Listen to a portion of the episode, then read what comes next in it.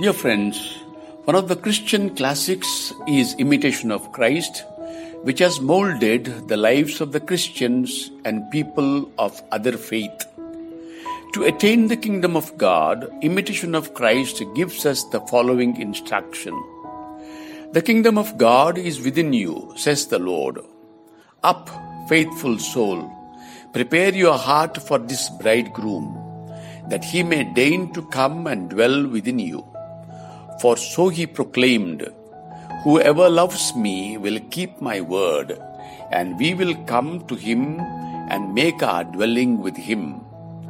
Make room for Christ, and then bar the door against all comers. When you have Christ, you have all the riches you need. He will be your purveyor and your faithful manager in all things. You will have no need to hope in men, for men are quick to change and speedily die.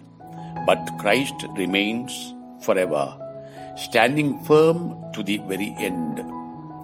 One of the persons who lived these values is Saint Martin of Tours, who lived in the 4th century of Christian era, whose feast we celebrate today.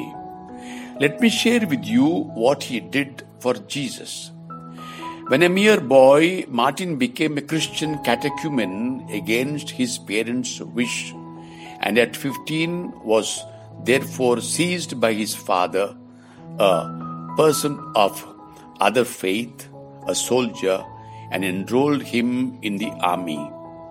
One winter's day, when stationed at Amiens, he met a beggar almost naked and frozen with cold. Having no money, he cut his cloak into two and gave him the half.